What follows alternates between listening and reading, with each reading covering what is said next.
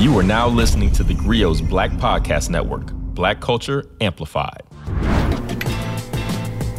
What's going on, everybody? Welcome to Dear Culture, the podcast for, by, and about Black culture. I'm your host, Panama Jackson, and we have a special guest here today I'm excited to talk to because I feel like I've been following your career, probably not the entirety of it. I was a little young, but You've been in movies I love. You've been on shows I love. You have a documentary that I really enjoyed that I think everybody needs to check out. Uh, ladies and gentlemen, please put your digital hands together for actor, comedian, documentarian, historian, as far as I'm concerned, uh, legendary host, Guy Torry. What's going on, brother? How are you doing? I'm good, man. I'm good. Thanks for having me, man. Good to be here. Yeah, I appreciate it. I'm glad you're here too, because, you know, funny enough, you are part of two movies that I really enjoy for very different reasons. Uh, one, I don't think it's enough credit. Tripping is one of my favorite movies like ever. It's yo, it's there's so much comedy gold in that film, and I don't think enough people have seen it. I've been trying to find a more Howard shirt for years, and I can't find one anywhere. Funny. Um, but also you're an American History X, which is very oh. serious, and you play one of the most like important roles in that film because you effectively helped change the perspective of a skinhead's white supremacist, right? It's funny because uh, Tripping is one that I always laugh at because it was it was such a cult classic. I usually get Life and American History X, but Tripping was uh, a very fun project to do, man. When I was hitting a different girl every night.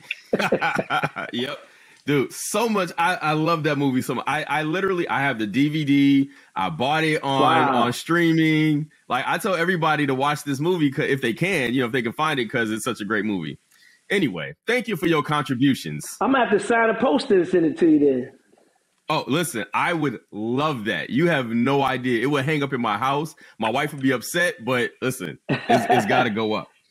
Um, we're here to talk today about comedy, past, present, future, and specifically because you have a documentary that you uh, help produce, that you're a part of. You're the reason why it exists, called Fat Tuesdays. It's the the era of hip hop comedy. Did I get the, the full title correct? Absolutely. I uh, created it, executive produced it, basically wrote it, and uh, and Reggie Hudlin, uh, the the great Reggie Hudlin, directed it.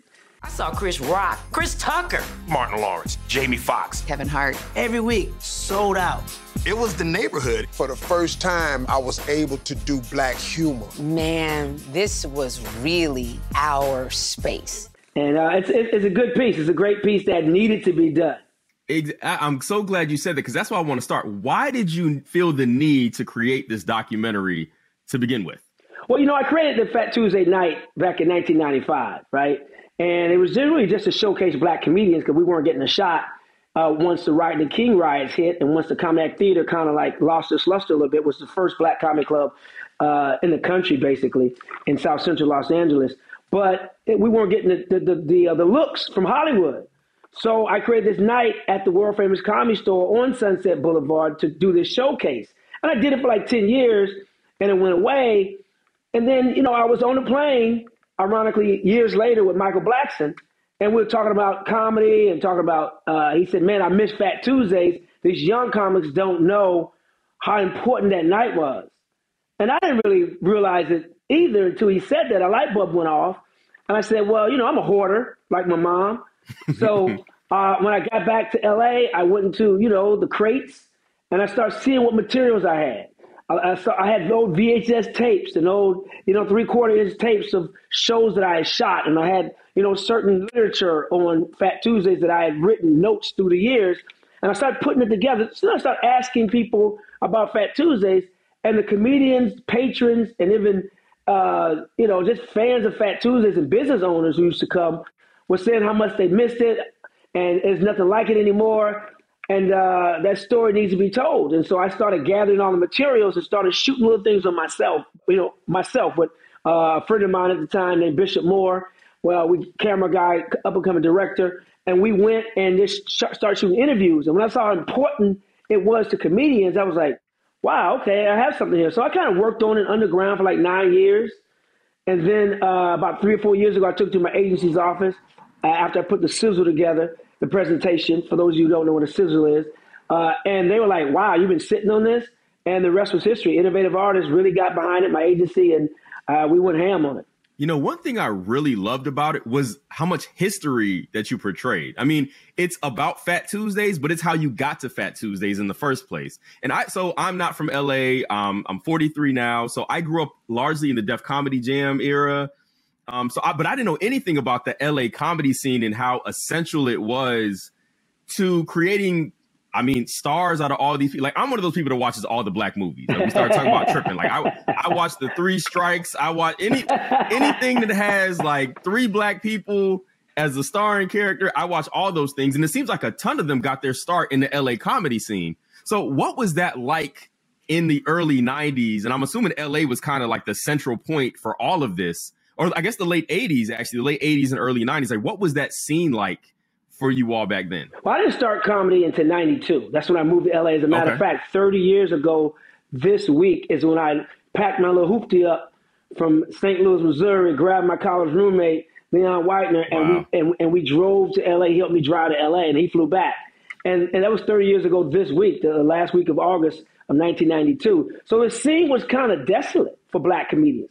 You know, the, the Comedy Act Theater, which was this, this cotton club for comedy, that Robin Harris, right. the great late Robin Harris, made famous was not what it used to be because he had passed on and the riots had happened. So it was kind of a ghost town. But at the con- on Sunset, on Sunset, it was popping. Not for blacks though. It was popping for white comedians and Jewish comedians, and and and, and they and they were just having a ball. Every once in a while, you see you know a brother in there or a sister in there. Every once in a while, every blue moon. So and and we weren't seeing any industry presence, you know, in the hood in South Central coming to see us. So that's what made me take the hood to Hollywood and showcase us. And, and at that time, you know, comedians that weren't, weren't in LA, when they heard about Fat Tuesdays, and this is before social media. There was no social media. I didn't have money for right. for advertising or any of that. So when comics, you know, would come to LA that weren't from LA, they would stay an extra uh, a day. You know, like if they, if they person left on Sunday or Monday, they'd stay over Tuesday. So they, they, and I would let them do Fat Tuesdays for the comics who didn't live there. They got kind of carte blanche, and they go back to their city, to New York or Chicago or, or, or Atlanta or Houston or Miami. Be like, yo, man, guy got this black room in L.A. at the comedy store popping. You, when you go out to LA, you got to get on. And they was talking about who was in the audience. Everybody from John Singleton, rest in peace, and Spike Lee and Denzel Washington and Prince. They'll all come. So it was, it was a chance to be seen by your by your peers, by the Hollywood elites, and also all the agents and managers will flock to it as well. Before we started recording, we kind of, you know, I made a comment about like uh, black comedy or, or comedy in general, but you made this, you made you made sure to point out that there's there's a difference between comedy and black oh, comedy, oh, yeah. and I think that kind of plays all into what Fat Tuesdays was about, what what we're even talking about. So, what's the difference between just black comedy and comedy? Black comedy is completely different from just regular comedy black comedy is is is it's it's loud and not in a bad way, but it's loud, it's emotional, it's expressive, it's bold, it's edgy, it's unfiltered, it's unapologetic, it's all of that. And and that's what we need to be, be to, to, be heard, especially back in the, the 90s and, and before. We had to be boisterous like that because we wanted to be heard. And Def Comedy Jam, which I call Moses, you know, uh, took a lot of brothers to the promised land because it put that style of comedy on the map. That's what inspired Fat Tuesdays. There would be no Fat Tuesdays without Def Comedy Jam. And uh, it, it's but that's what black comedy is. And black comedy is different because one of the reasons why I had to create Fat Tuesdays too was because because we weren't allowed in the white clubs. You know, uh, we do comedy in the hood. In the hood, especially in South Central Los Angeles and Inglewood and Long right. Beach you got you got gangbangers coming to the show, and when they come to the show, oh, they're gonna heckle you. They think they're funnier than you. So they, you gotta you gotta you gotta stand your ground and not be taken out by any heckler. But then when you're involved in a heckler who a gangbanger, it's it's a slippery slope because you want to kill them. I mean, not literally, but you want to kill them on stage with jokes, but not too much because you get killed in the parking lot. So many black comedians got beat up, stabbed, or approached after lightning two or shot lightning 2, a, a gangbanger that came to your comedy show. So you're doing comedy under duress. But at the comedy store on Sunset, a lot of those guys didn't come you know, to, to, to Beverly Hills or to West Hollywood or to Hollywood because they had warrants. So you could do comedy north of, of Wilshire Boulevard, which is kind of the Mason Dixon line for you know Hood and, and Hollywood. It, you could come there and not and not need that and not have that pressure. But that's what makes black comedians so aggressive and and and, and funnier because we had to do it with our life on the line, literally a lot of times. So that's the difference between black comedy and white comedy. And, and, and our, our comedy is just so black people need to laugh the most. That's why we come to comedy clubs the most. We've been through the most shit. And comedy purifies the air.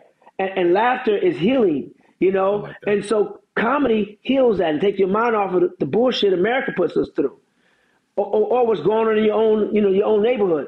So that's why black comedy is so different from white comedy. And no knock on white comedy. It's just our comedy's better. I agree completely. You know, I what is it like creating? I mean, you you went back to go check out all of you know, looking at the footage and, and realizing everything that that you all had done, that you had done, that you created. I mean, taking us taking a look back on that, like you created a movement, you created a space that, based on what I even seen it, what I saw in the documentary, like everybody came through. I mean, celebrity, regular people, celebrities, like everybody was there like when you take a look back on that, like what was that feeling like realizing what you created and how important it was to the culture, to the future for tons of artists, just for everybody who had an opportunity to experience it? But first of all, it was it was an assignment from above. There's no way I could have done that on my own. There's doors that God opened that I had no idea was even there because I, I I'd only been doing comedy for three years when I started Fat Tuesdays. Right. I started in 92 uh, doing stand up and started Fat Tuesdays in 1995. I had never ran a business before, never hosted a comedy like my own night before. I was clueless. I was naive. I was young, but I was hungry and just wanted to help out. So, you know, someone told me, you know, on one of my posts about Fat Tuesdays, I was giving all credit to, you know, the man above. And they said, look, when you do something from the heart, you know, and you do it selflessly, God will meet you there. And he definitely did that. So everybody did come to Fat Tuesday, some icons to ex-cons. You know what I'm saying? We had from from from hoes to regular Joes. We had, you know, from from everybody was at Fat Tuesdays, from the from the elites to you know people who, who who worked the door at certain places. So it didn't matter. Everybody came to laugh, and that's what made Fat Tuesday so special. That you could come, you could be a regular person, and sit be, and be in a booth behind Prince or Denzel or Magic Johnson or Shaq or Kobe. They all came to Fat Tuesdays, and it was like a cookout, a Black family reunion mixed with the BET Awards every Tuesday night. It was it was popping, man, and it was just great to, to, to perform in front of your peers, but also have these comedians, man, who were up and coming, and the veterans who came through. You had Cedric, who was new to LA, from St. Louis already was making a name for himself. He used to come through and bless the stage. My brother Joe Torry had made a name for himself already and was blessing the stage. Dave Chappelle, Chris Rock would come through. Eddie Murphy would be sitting in the audience. Richard Pryor would come through. So you had these these giants in the audience, man. You know, and then people like Reggie Hudlin, who's the director, come seeing you and like, hey, I like your work. So it, it was it, it was a blessing. It was an assignment, and I'm glad God chose me to be able to conduct this uh, this this chaotic, uh, beautiful symphony. See, that's actually one of the more one of the things I enjoyed about the doc, especially was hearing like I'm watching celebrities, people that I know and love and grew up watching all the. I mean, watching Chappelle and and Chris Tucker and all these all these all all of you talk about the other famous people that used to come in there and be present. Like it's just amazing. It seemed like the kind of place that everybody would have wanted to be. But interestingly, you mentioned your brother Joe Torry, and I think that's one of the the really interesting parts of the doc too. Is for one, I didn't know anything about you all's relationship, right? I knew I knew Joe Torry, I'm a huge poetic justice fan, and I knew you, a new Guy Torry. I learned so much about you all's relationship, both from you all talking, from everybody else talking. And I kind of wonder for you, like, what was it like delving into that relationship and talking about it? And I don't know how often you all talk about your relationship. you know, your, your brother seemed like he's like that very much that that that old guard black man where you don't really talk about the emotions too much and stuff. But I imagine y'all are family, y'all had those conversations. Like, what's it like digging into that relationship through the guise of comedy and the things that you all were doing together, but separately in the same space? Well, we don't talk about our relationship to each other. You know, we're talking to, to talk about it right. with our siblings and you know mutual friends and things like that. But uh, you know, it was tough. I, I, I knew I had to have him in the documentary. He's part of Black comedy history. Right. He's one of the pioneers of the Def Jam era. You know, he was the, the host after Martin, but he was in that first season, first couple of seasons, as a performer. And you can't talk the history of black comedy, especially the era of the 90s, without talking Joe Torry. Roaches in a hotel. Bullshit, I came in late one night, shit, right? So Roach sitting on my bed in the bathroom smoking a cigarette. Tell me what, you got some messages? You have to. And as a filmmaker, I had to do it. Personally, I didn't have to right. do a damn thing.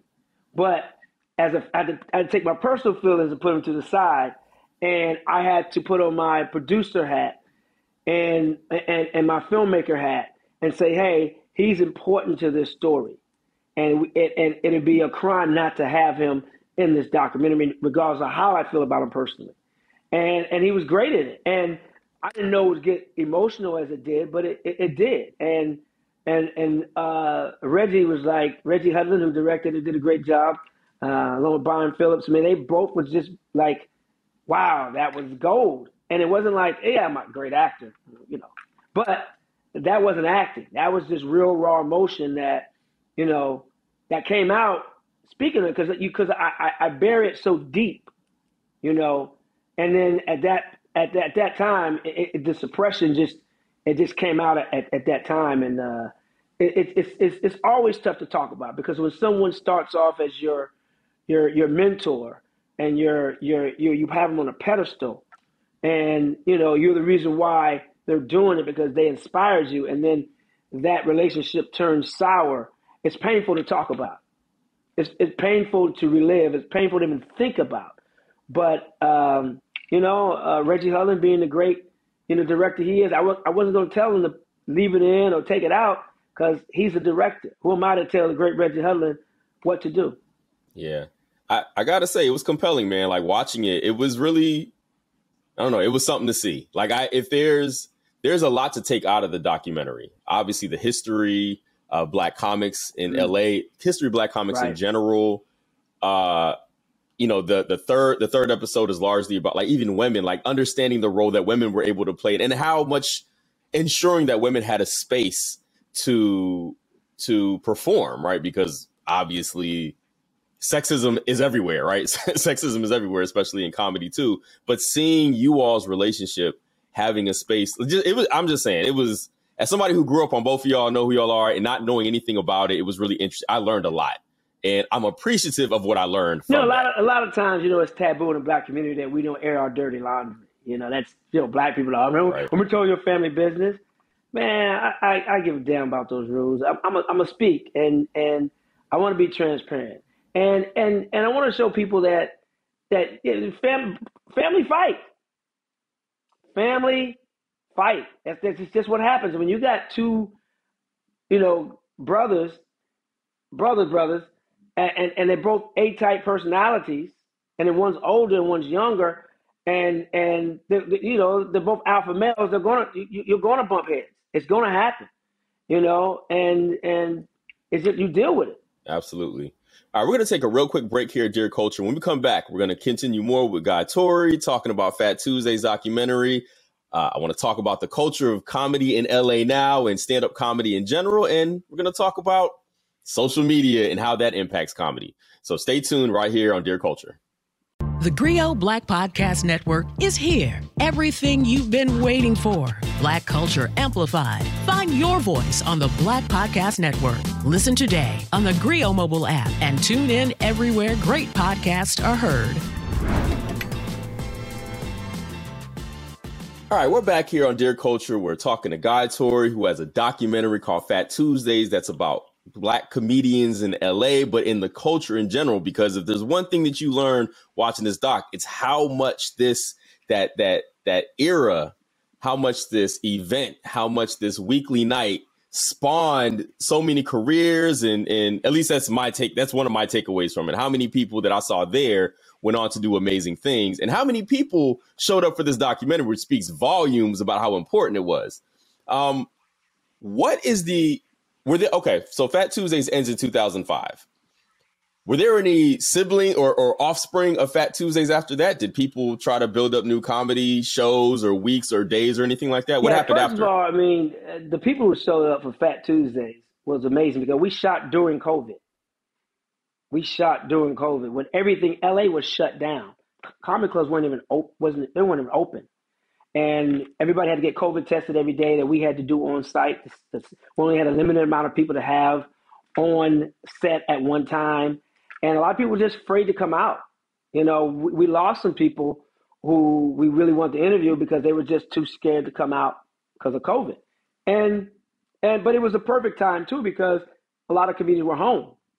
Normally they'd be traveling or on a movie set, or on a TV set, and we would have access. So because we shot during COVID, the comedy store was closed, so it was easy to get in the comedy store and shoot there uh, because they weren't open. And then it was easier to have access to a lot of comedians because they were home, they were grounded because of COVID. But you know, the people we didn't get, um, there's a lot of people I really wanted.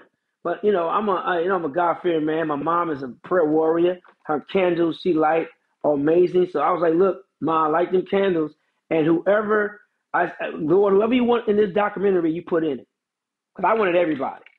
But of course, you can't have everybody. You know, you have people. You know, you have certain lists. When somebody else writing a check, you, you kind of got you know a bunch of things you gotta you know hurdles and hoops you gotta jump through. So I just said, Lord, whoever you want in this documentary, you put in it. Whoever you don't you don't want in it, then don't put in it. And, and I'm not. I didn't take anything personal from people who passed. It's just it wasn't their thing, and I ain't mad at them at all. I pass with some things sometimes, so um, I'm, I'm, appreciative that they even got back to me, uh, and and just appreciative, very appreciative to everybody who came through. It was like, hey, yeah, I help you tell this story. So uh, that was just an amazing thing to have that that love come back.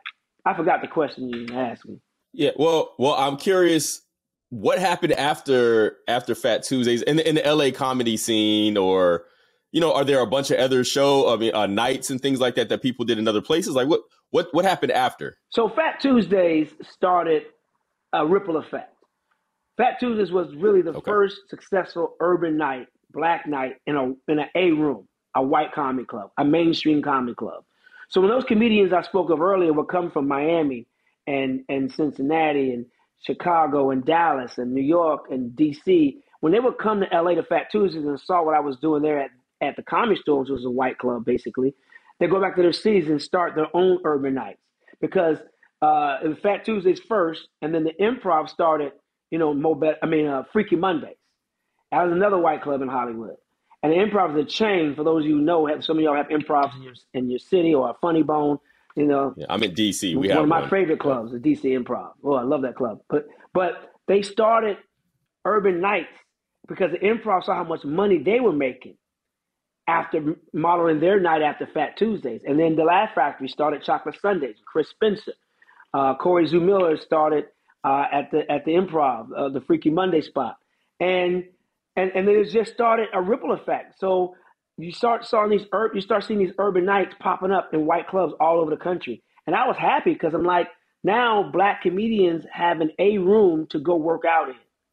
Because sometimes, you know, people if you're not in the main club, especially white people, they don't ex- they don't consider you a real comedian. And that's what I got when I got to LA. Oh, you're a comedian? Oh, when I got to see you at the comedy store, the Laugh Factory, improv, like I'm not. And they look at you like, oh, well, you ain't doing comedy then. If you just in the hood, because we ain't coming there. So it was it was cool that these other these other nights started their night, and it wasn't a competition.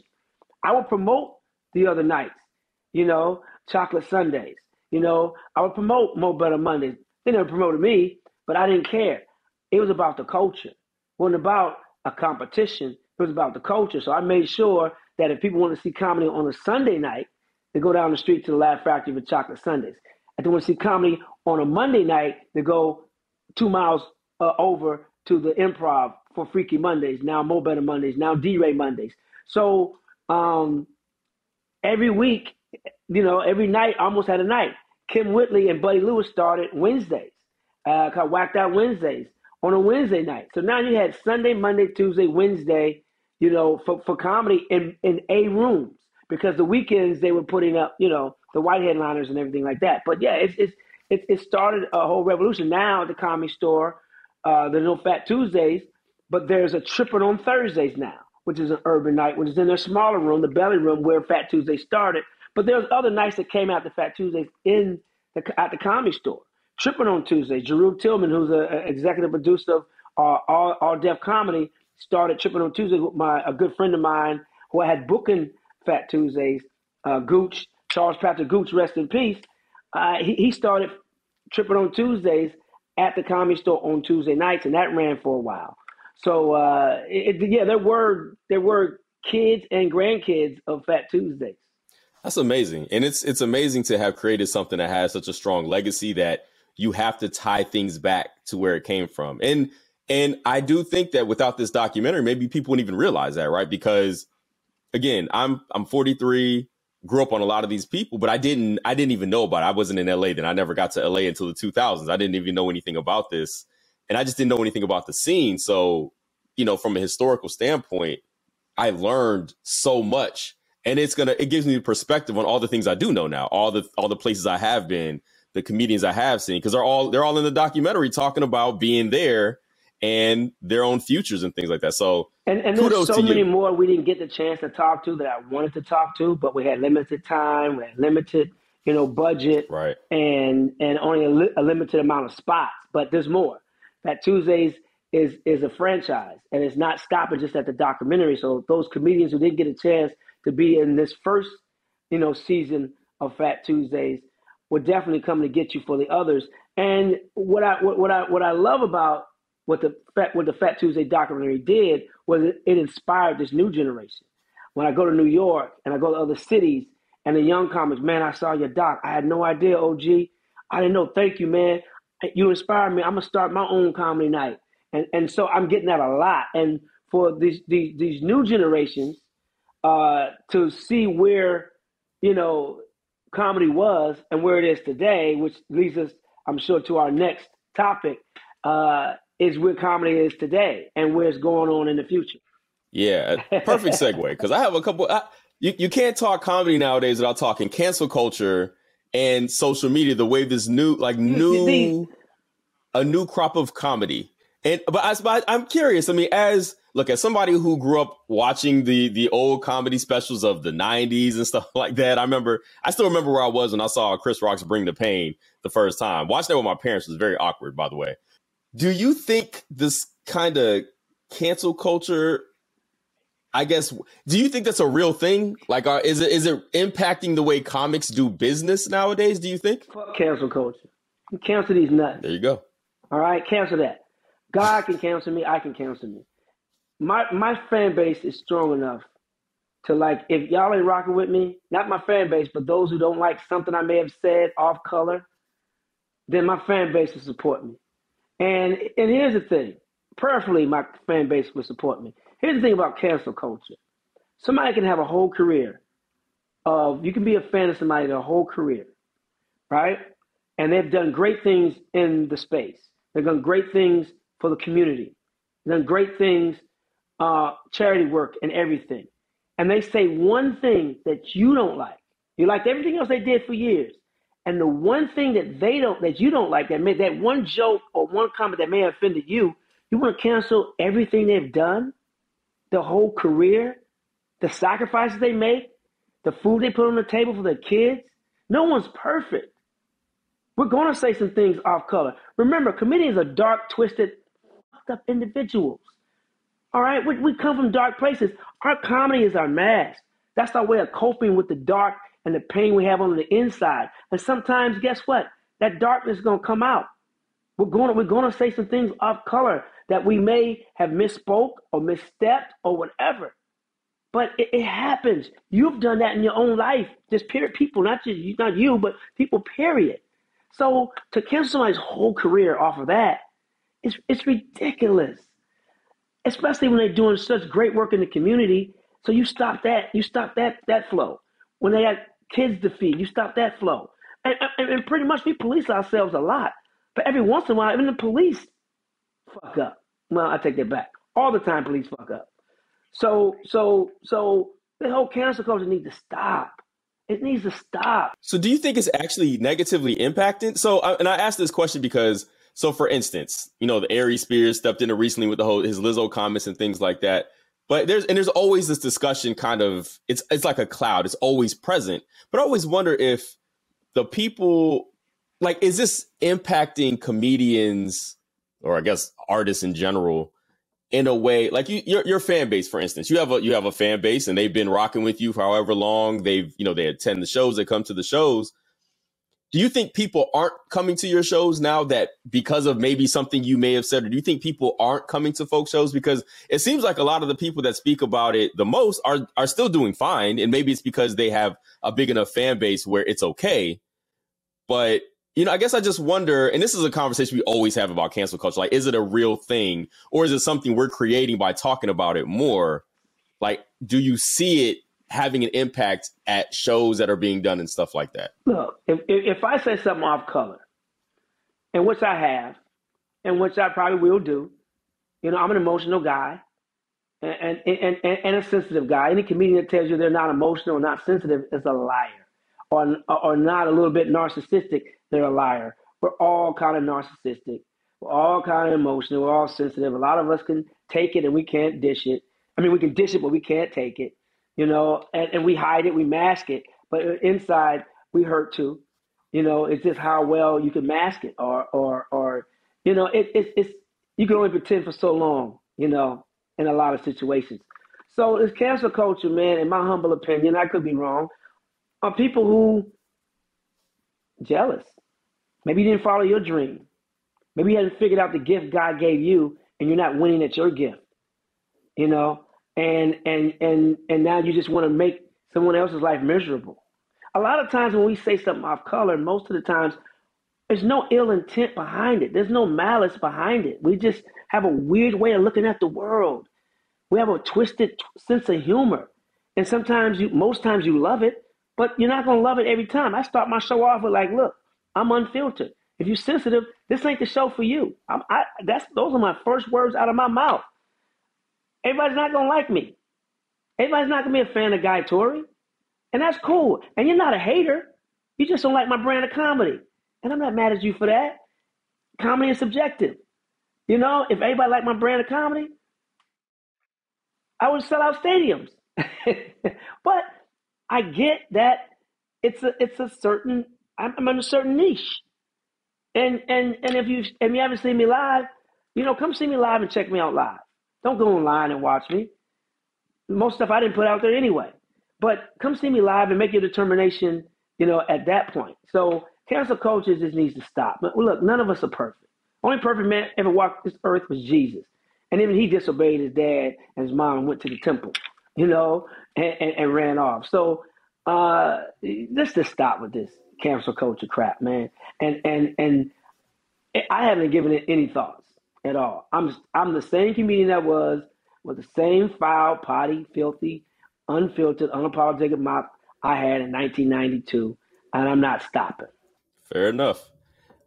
What is your take on the current social media has created what seems to be like an entire new crop of of content creators, and I'm not even sure they'd all call themselves comedians, but there's a ton of funny content online, right? It's, I mean, everybody, it, people find ways to be funny in three seconds and uh, two minutes. I mean, it's amazing. It's like everybody's a sketch comedy artist nowadays on on on social media.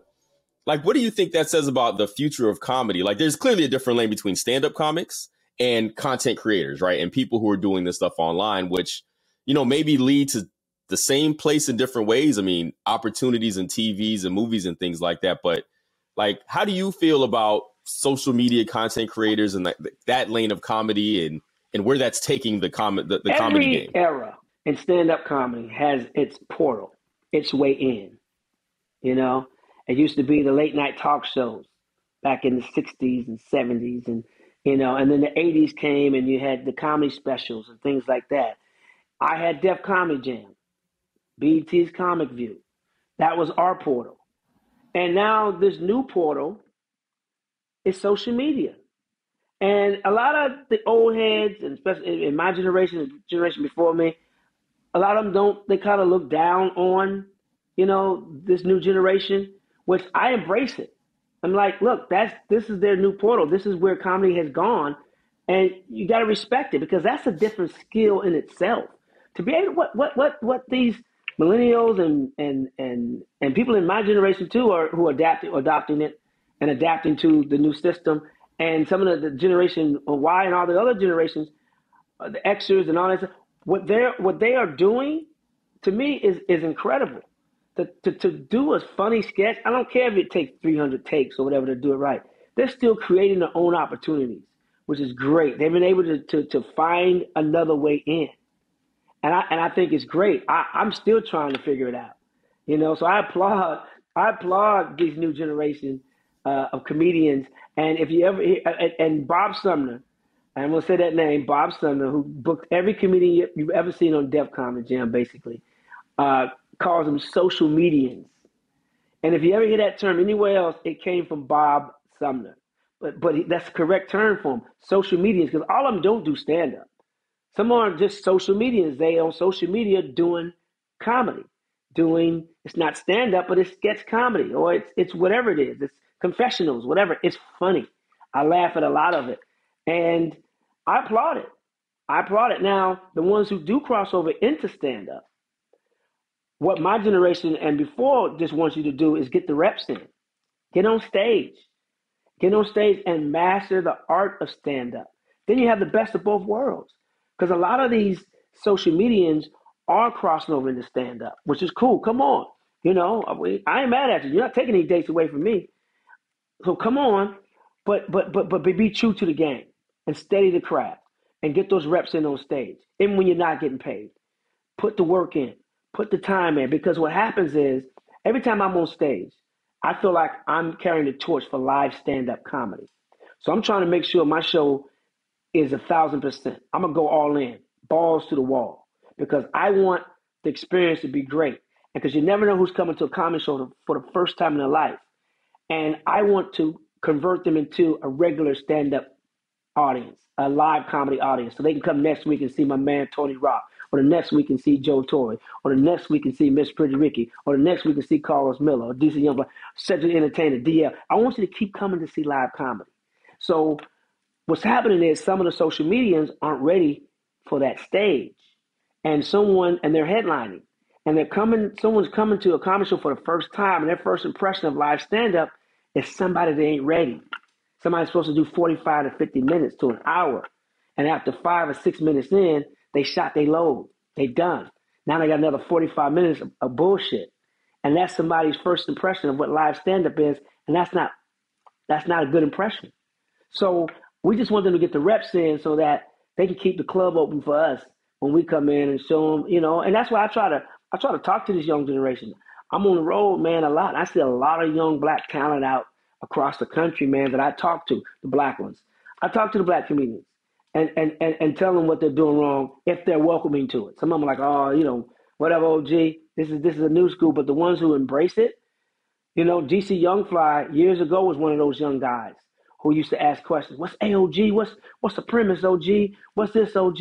And somebody like that who who studies the game and want to learn the game, then you're like, okay, okay, yeah, I, I got these jewels for you because Chris Rock and Joe Torry and Martin Lawrence and, and T.K. Kirkland and Yvette Wilson and Adele Givens and Ricky Harris, they did it for me when I was coming up. So, you know, I have to pay it forward and I have to, and I have to put them jewels out there. So, jewels, I want to say, and I'll make sure I pronounce my L's, jewels. so, so these young comedians, so I can preserve the future of black stand up comedy. I want to do my part. That's appreciated because I, I there's definitely you notice like I watch a lot of uh, social medians as you as as you, as you say, and then I have gone to comedy shows where those same people are on stage, and I'm always impressed by those who can transition from doing a five minute video that's hilarious that you can tell they put a work in, and then but go stand on stage and perform and give you you know some real quality material and all that. Like I'm I'm always I'm always appreciative of that. My agent uh, Tamara Goins, who's a comedy goddess of an innovative artist. You know, she said it's it's funny because they when they when the whole YouTube thing started, they they did some test runs with some YouTube comedians, and she said it's easy to take a comic and make them a YouTube star, but it's hard to take a YouTube star and make them a comic. All right, well, we're going to take a one last break here, and we're going to come back with two of my favorite segments here on Dear Culture, which is our Black Fashions and our Black Commendations. Uh, we're still here with Guy Torry. Stay tuned.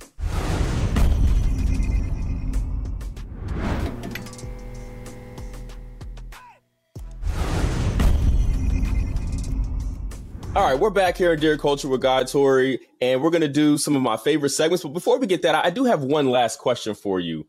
Um, as somebody who's been in the game for a long time, who's seen a lot, who's the, responsible for a lot of things happening, I'd be curious if you can give me, let's say, five of your top black comedy cultural moments. I can do that. Uh, I had had to start with Flip Wilson because he was one of the ones, first black comedians who had his sketch show you know, the Flip Wilson show. So that was very important and very right. impactful because it, it, it, it showed the world that we can do sketch comedy as well as stand up comedy.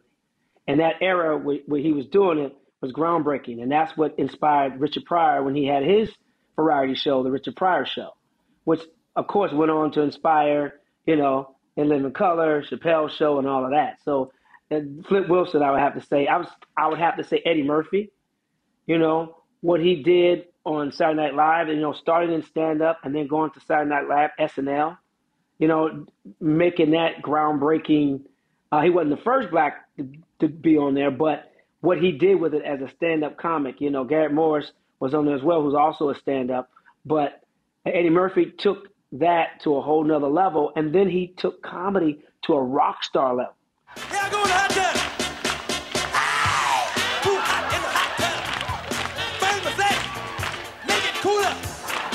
He made stand up comedy sexy, you know, in yes, arenas and big theaters with the leather on, and he made it he made it sexy. He made it uh, you know fashionable.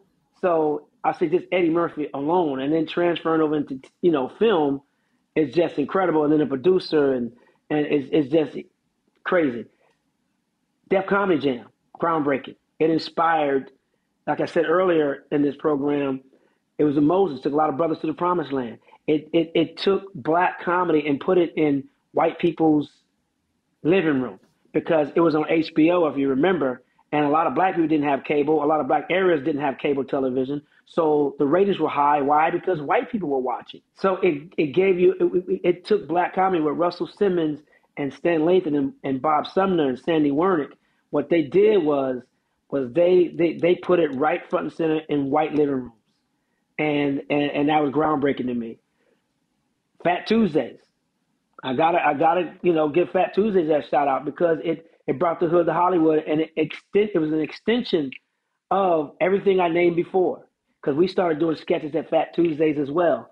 Uh, so so that that's from the Flip Wilson era and and you know the Def Jam era, and then I gotta say the Kings of Comedy.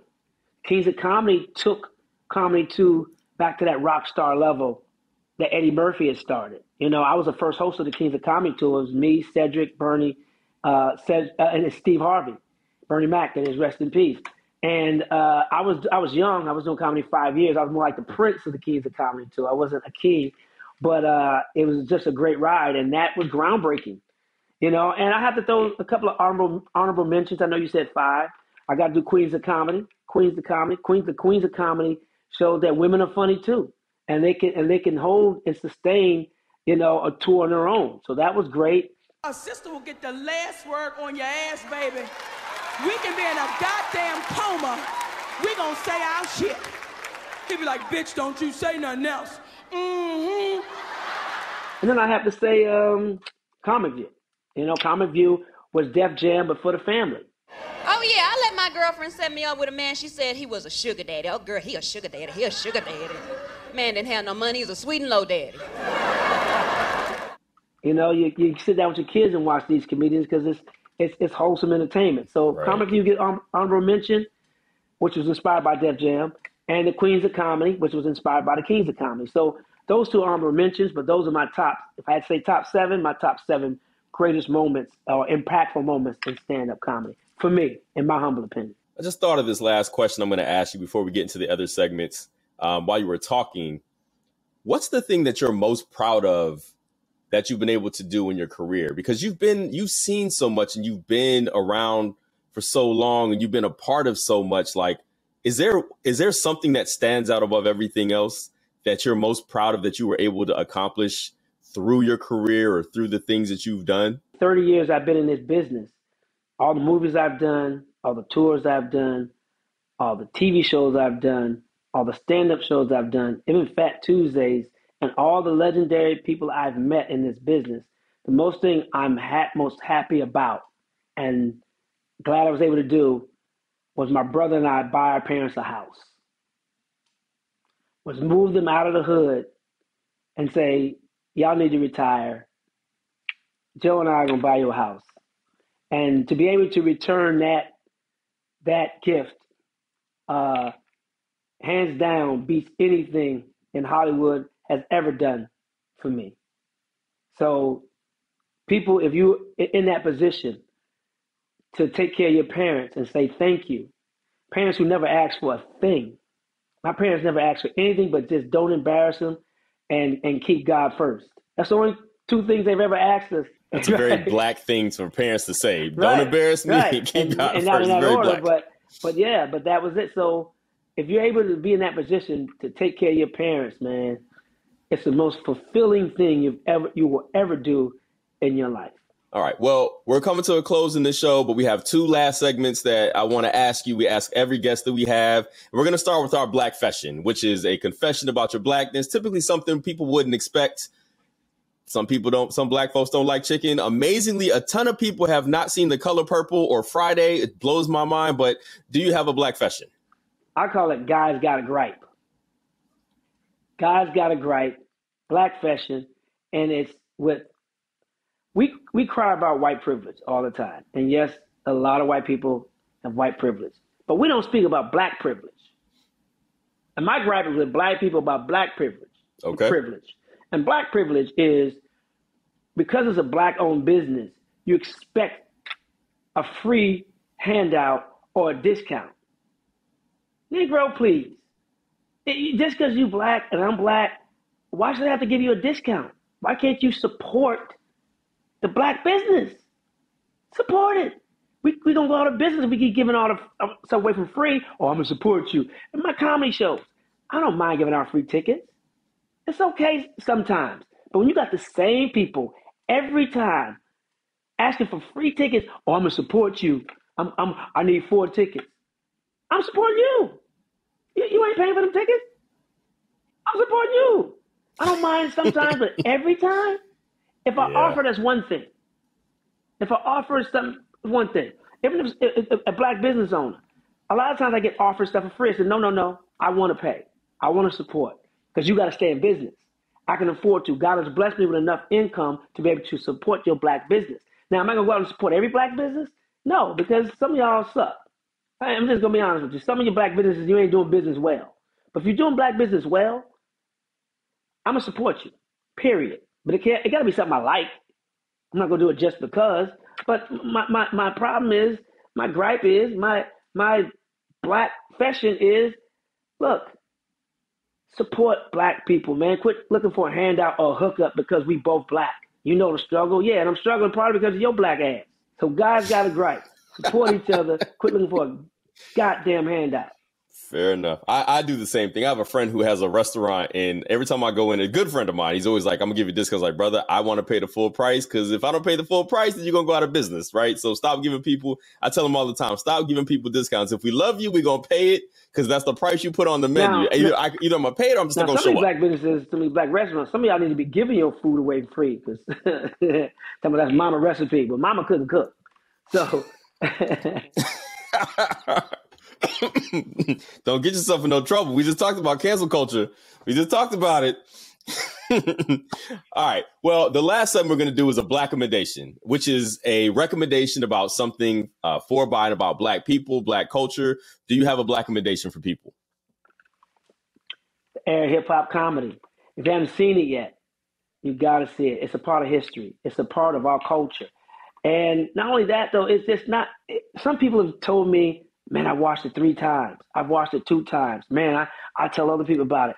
And that's what we need to do, man, is is start watching each other's projects and films and documentaries. But Fat Tuesdays, I recommend it highly, not just because I've done it, but some of your favorite comedians that you grew up on or you enjoy today are in this documentary. Is is it, they're in this documentary. So it's on Amazon Prime.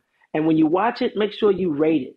If you liked it, then, then you know, then, then say you liked it. Three stars, four stars, five stars, thumbs up, thumbs down, whatever. But just go rate it, and and that's how it stays on the platform. It stays on Prime, and and so just watch it over and over again. Right. Promote it. Tell people about it, and tell me what you like about it. Follow me on Instagram at Guy Torry, G U Y T O R R Y, and and tell me what you thought about the documentary. Tell me what you think about this this this interview. And if you're in a city where I'm coming to, come to my show. Come see it live. All right? Come see it live. There's nothing like live stand up comedy. Guy Torry Show is the best damn comedy show, period. And I'm the only comic that travels with a guarantee. When you come to the Guy Torry Comedy Show, if you don't have a good time, I'm always in the lobby after the show. Come up to me with your ticket stub and say, Guy, I did not laugh. I will take you back to the box office myself, and I will show you the sign that says, no refund, get your ass out of here. And I can appreciate that, brother. I, I, genuinely do. And and I got I have I'm gonna echo what you said about the documentary. Like genuinely, I enjoyed it. I've watched it multiple times because I I'm I'm a I'm a Black history person and I love Black storytelling. Hence, dear culture. Hence, being here at the Grio, uh, having a podcast that's about Black culture. Like I genuinely enjoyed it, and more people, everybody needs to see it, especially if you're into Black comedy. But even if you're not, it's it's about Blackness and it's about a Black era. It's about black culture, and everybody needs to take and, a look at this documentary. Stay tuned for the book because there's so many rich stories that we didn't okay. get to or had to cut out. And stay tuned for the Fat Tuesdays podcast. A lot of comedians you didn't hear from that want to be heard from, and we're going to address that. So the Fat Tuesday podcast coming soon, and the Fat Tuesdays book coming soon. That's awesome. Well, thank you, Guy Torry, for taking some time out of your busy day to tell us about your documentary, give us your opinions about some things, give us a black fashion, black recommendation, and for your contributions to the culture. Like, genuinely, you're appreciated. Plus, like, like I said, you're part of one of my favorite movies of all time, Tripping, that everybody also needs to see. You got quotables on quotables. So thank you so much for for your time, for your gifts, for your contributions. You, you are appreciated, sir. And before we get out of here, I I have Maiysha Kai here, who is the host of Writing Black with Maiysha Kai, one of the other shows on the Grio Black Podcast Network. One of my favorite people. Um, you know, we just got finished talking to Guy Torry, noted comedian, uh, somebody who's been around forever. Kind of, we talked about the past, the present, and the future of comedy. And I know you recently had Sam Jay on your show, who was a name on TV and comedy and everything. What was that like? You know, I would definitely say Sam Jay is uh, really giving us an authentic glimpse at the the current state of comedy and i would say that she's the future i really uh, you know she's she's such a character i think you know we're so used to seeing her be such a character she's such a um, big presence on her show pause with Sam Jay. um, if you've seen bust down um, as well she's just like her her sense of humor is just I mean, it's out of control. Um, she actually, you know, I found her to be really transparent, really grounded, really, really. Uh, one of the things that was really cool about talking to her, she was so introspective. I mean, we always talk about, you know, obviously there's two sides of comedy always, you know, um, these deep interior lives that really feed this. Uh, this sense of humor and she really gave us a lot of that. So it was a really cool conversation to have. By the way you're one of my favorite people too so thank you for that. Thank you so much. You have no idea how much that warms my heart. And speaking of warm hearts, though not at all, I know you also recently had uh, a a superstar from my world. I'm a black movie, not just black yes, movie. It's a movie, cinema, cinema savant. Yes, but I yes, specialize in in black cinema. And and Omar Epps, you just recently talked to, is a superstar in that world by by all accounts. So what was that like? Yes, I did. And you know, yes, Omar Epps has been on our screens. I mean, you had Guy Torry. This is, you know, been on our screens at least as long as Guy Torry, right? You know, we're talking Juice, we're talking The Wood, Love and Basketball, the list goes on. You know, I was just watching him on uh, Power, Raising Kanan. uh, last week. So you know he's he's doing the thing, but I did not know that he's also an author. I mean, or he is now. So yeah, he's he's doing kind of this like Afrofuturist YA fantasy called Nubia. Um, that is, I, I mean, just I, I, really didn't expect this. It's kind of this multi-layered, um, kind of utopian or dystopian fantasy, um, which you know is is really something we're seeing a lot of these days. We're seeing so many people uh, walking in these footsteps that had been laid so long ago by like Octavia Butler and, you know, people like that. Um, you know, you've got N.K. Jemisin, you've got, you know, just so many folks in this space right now doing really dope stuff and really kind of placing us in these landscapes that we have not traditionally seen ourselves. We were at this book convention at um, the Jacob Javits Center, um, and it, there's there were like hundreds of kids lined up, you know, on this one line, and I was like, well, what's that for? And they were like, oh, that's the young adult sci-fi. That I forget the author's name, forgive me, but they they're like huge in the space. And the people I was with were like explaining to me, like, you know, they're a rock star, these kids. And I was like blown away, like, wow, kids still read books.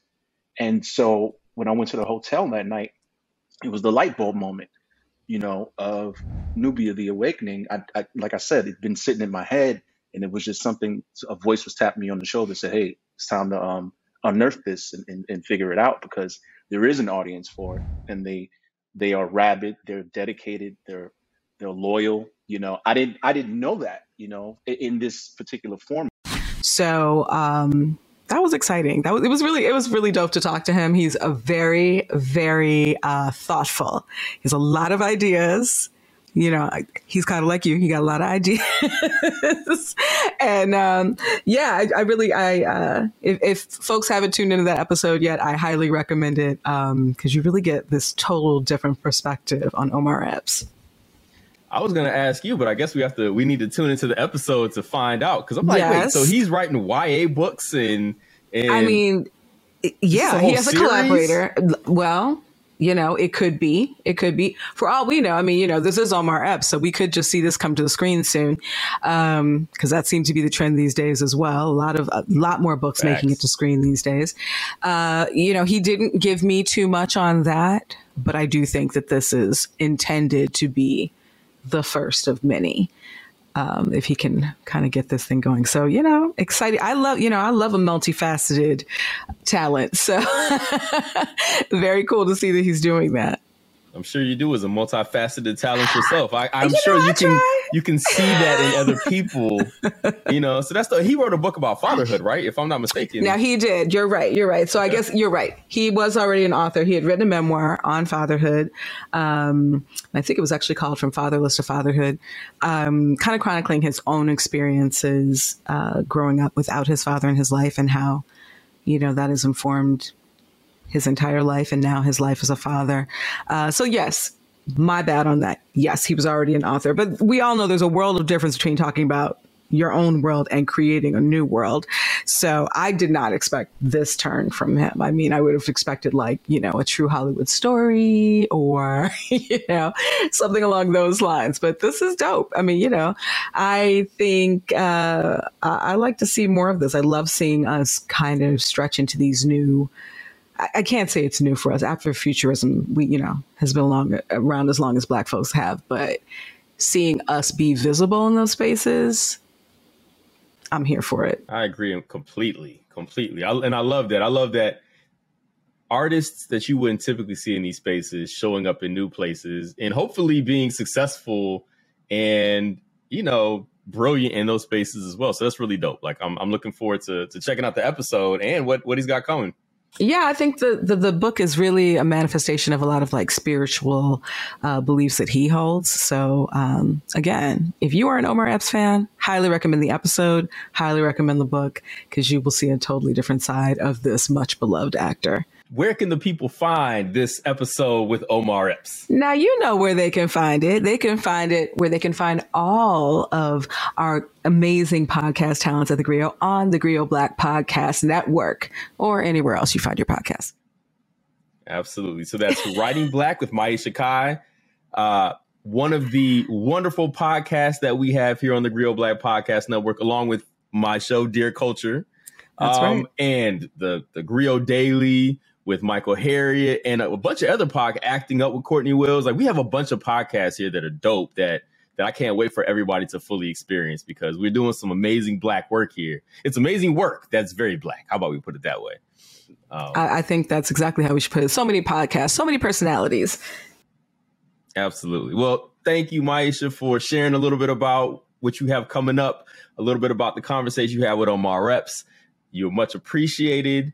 Everybody listening is much appreciated. Thank you so much for for tuning in, for sleepwalking with the kid, for listening and hopefully enjoying um, to these podcasts we have here. You know, please send all criticisms, suggestions, uh, email scams, uh, lottery scams, anything that you have to podcast at thegrio.com. Dear Culture is a is an original podcast of the Grio Black Podcast Network and is produced by Sasha Armstrong. It is edited by Cameron Blackwell. The logistic associate producer, I'm going to get that right one of these days, is Taji Sr. And Regina Griffin is our managing editor of the podcast. So thanks for tuning in. Thanks for checking us out. Stay black.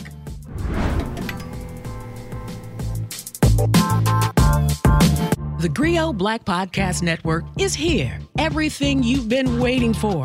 Black culture amplified. Find your voice on the Black Podcast Network. Listen today on the Grio mobile app and tune in everywhere great podcasts are heard.